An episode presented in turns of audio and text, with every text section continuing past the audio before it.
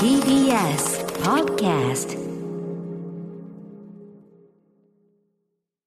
ここからは私、臼井ミトンが自由気ままにお届けする音楽コラムミュージックログ。今日はこんなテーマでお送りします。スタジオミュージシャン列伝国内編。サンタナからバンドに誘われたのに断っちゃった YMO のギタリスト。なるほど。今週もお断りシリーズ。そう。お断りシリーズ第2弾ということでですね、先週のスタジオミュージシャン列伝のギタリスト編ということで、ヒュー・マクラッケンというね、ニューヨークの、えー、ギタリストについてお話ししましたけども、その話の中で、ポール・マッカートニーにバンドやろうぜって誘われたのに断っちゃったっていうエピソードがあったじゃないですか。ありました、ね、それにちなんで今日はギタリストの、まあ伝説的なギタリストですね、大物ギタリストのカルロス・サンタナから、俺のバンドに入ってくれと。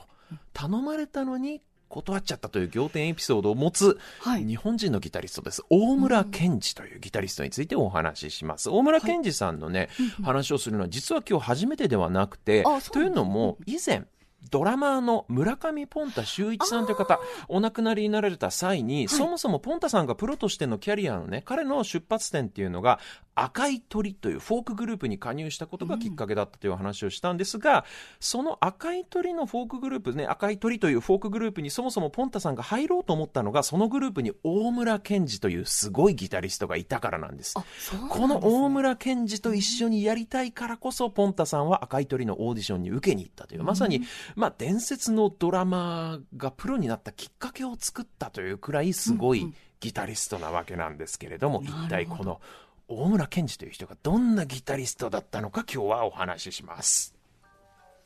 神戸の生まれです。あ、神戸市はい。うん、で、大村機工株式会社っていう新幹線のね、ボディなんかを作る、鉄道車両を作る鉄鋼製作所の社長の息子さんみたいで、はい、えー、1949年生まれっていうことでね、思春期にもう思いっきりビートルズの全盛っていう世代ですよね。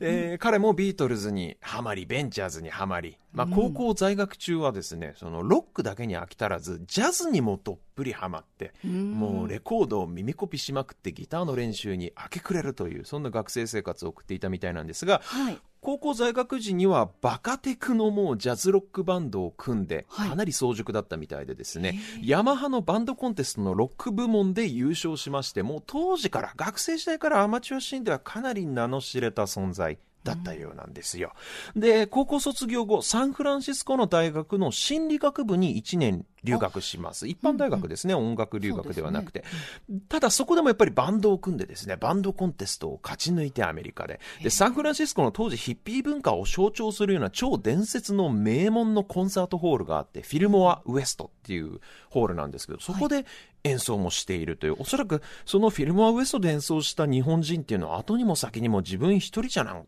なんじゃないかっていうふうにご自身も後に語っていらっしゃるんですけれども、そういうわけでね、あっちに行っても結局バンド三昧だったようですけれども、1年間の留学を終えて日本に帰ってきまして、上智大学に編入するみたいですね。うん、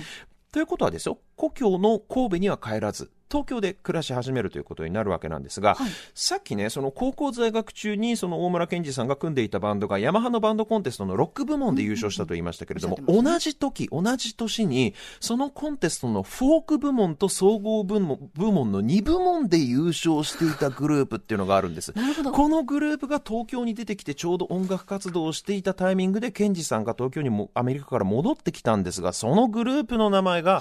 赤い鳥なんですよ。はい同じコンテスト出身だったんです。別部門でそれぞれ優勝しているという。で、ちょうどその赤い鳥というフォークグループ、ギタリストを探していたんですよ。ちょうどいいところに大村健二さんがサンフランシスコから戻ってきて、ねえー、赤い鳥にサポートメンバーとして加わる。そしてすぐに正式にメンバーとして、えー、加入をすることになるわけなんですが、この後、この大村健二というギタリストに憧れて村上ポンタ秀一がさらにここに加わってくるという。で、この赤い鳥というグループの面倒を見ていたのが、この音楽コラムでも以前取り上げたことのある、はい、アルファレコード社長。の村井邦彦さんなんですね。はい、で、赤い鳥に加わった大村健二、村上ポンタ秀一のこの両名はもちろんですよ、はい、解散後のハッピーエンドの元メンバーである細野晴臣さんだとか、うん、ああるいはまだ高校生だった荒井由実まあ、今の松任谷由実さんですね、はい、そういった当時はアメリカの音楽に熱中していた若手のミュージシャンに自由に音楽を作らせたわけですよ。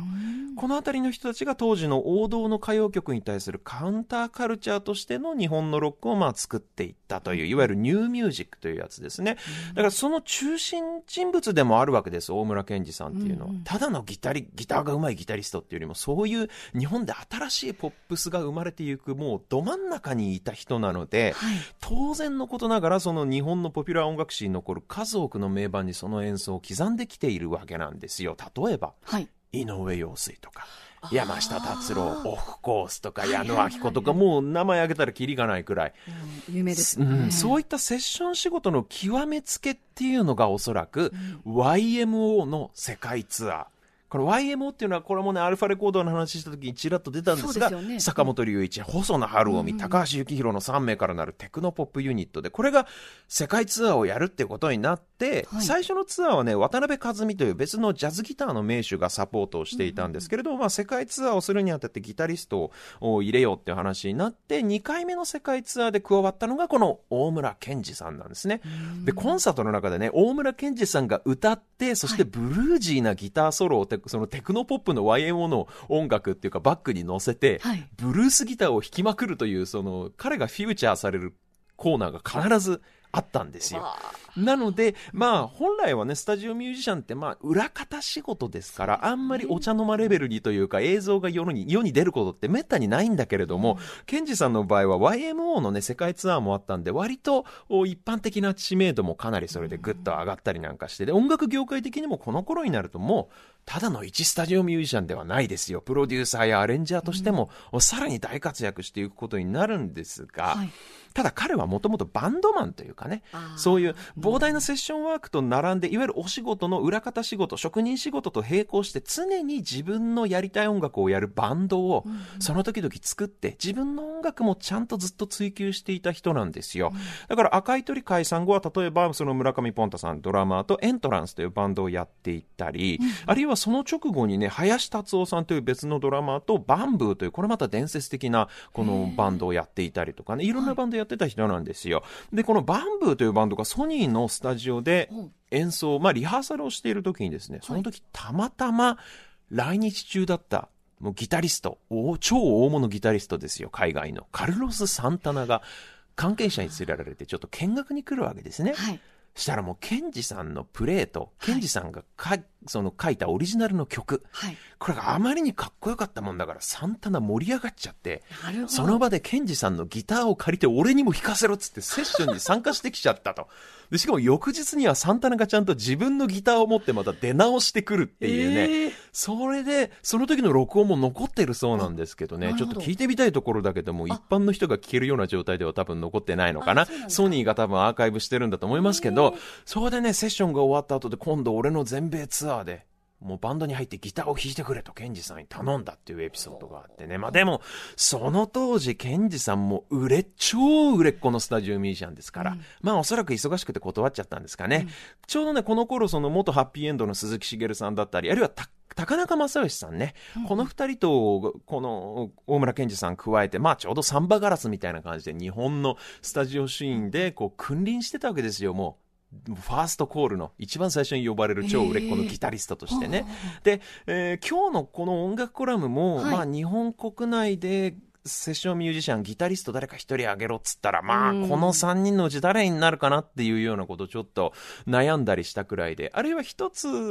上の世代で松木常秀さんってまた別のね、これまた名ギタリストもいるので、はい、年功序列で松木さんから行くかななんて迷ってたんですけど、一昨日僕ライブが、配信ライブがあって、はいはい、で、楽屋でドラマーの沼沢隆さんと一緒にちょっとお話をしていたら、たまたま大村健二さんの話になりまして、話題に上って、そう、沼沢隆さんもね、あの、ご自身もすごいキャリアのドラマーなんですけど、そんな沼沢さんにとっても、ケンジさん、大村健二さん、学生時代からの憧れのミュージシャンだった。みたいなんですよ、やっぱり。で、その後沼沢さんと大村健二さんあちこちで一緒に演奏するようになって仲良しだったみたいなんですけど、健二さんね、98年、1998年に亡くなられてるんですね。そうなんですね。はい、98年って言ったら今から23年前ですよ。そうですよね。それでも普段から、会話の中で、沼沢さんとの僕との会話の中で、健二さんの名前が結構ね、ちょくちょく登場するんですわ、これが。例えば、ミトン君のこの曲、ケンジさんだったらどう弾いたかななんていうのが、ポロッと沼沢さんの口から出たりするわけですよ。で、まあ、サンタナからの誘いを断ったとかっていうそういうエピソードはまあ正直ね、ミュージシャン目線で言うと割とどうでもよくて、はい、死んだ後もずっとミュージシャンの間で日常的に名前が上がるってやっぱすごいことだなと思うんですよね。そう。で何よりですよ、うん、大村健二さんが亡くなられた時に、大貫妙子さんだったり矢野顕子さんだったりのその普段過去に交流がずっとあったアーティストたちが何と言ったか。はいなんて言ったんですか？困るって言ったんですよ。ん？なんなんで困る悲しいよりも困るがまず先に来る。なんで困るか。うん、ね、大村さんのギターがないと、自分の音楽が成立しないからっていうことですよ。なるほど。そのくらいみんな頼ってたの、大村さんのギターに。これってさ、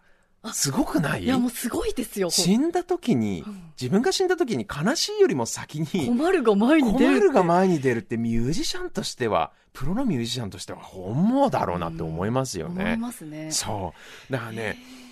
まあそんなそれだけでなんかいかにいろんなアーティストからこの人がそのギターを求められてたか、どれだけワンアンドオンリーだったかっていうのが、まあ、如実に伝わるエピソードかななんていうふうに思ったりもするんですけれども、とにかく上手い人だけど、やっぱりね、個性もあって、ただ上手くて何でも弾けるだけじゃなくてね、チョーキングの後のビブラートとか、あ、これもう、あの、憲司さんだわってすぐわかるなんかがあるんですよ、やっぱり。そういうのもね、あの、すごくミュージシャン、バンドマンって感じでいいなって思うんですけど、今日は僕がケンジさんのギターと出会った曲をかけます。最初聞いた時はね、海外のね、コーネル・デュプリーかなとか、いや、スピノザかな、でもちょっと違うななんて、でも当時日本の音楽は結構海外って撮られてたから、海外レコーディングなんていうのもよくあったから、これ誰かななんて言ってクレジット見たら、あ、日本人だわっていうふうにびっくりした曲があって、この番組でも吉明さんがね、過去に一回選曲でしていただいてかけたことがあるんですけど、はい、歌と歌の合間にまたいい具合に美味しいフレーズをそこかしこにおしゃれなフレーズを散りばめるし、ソロも最高なんです。えー、聞いてください。高橋幸宏でラ・ローサ。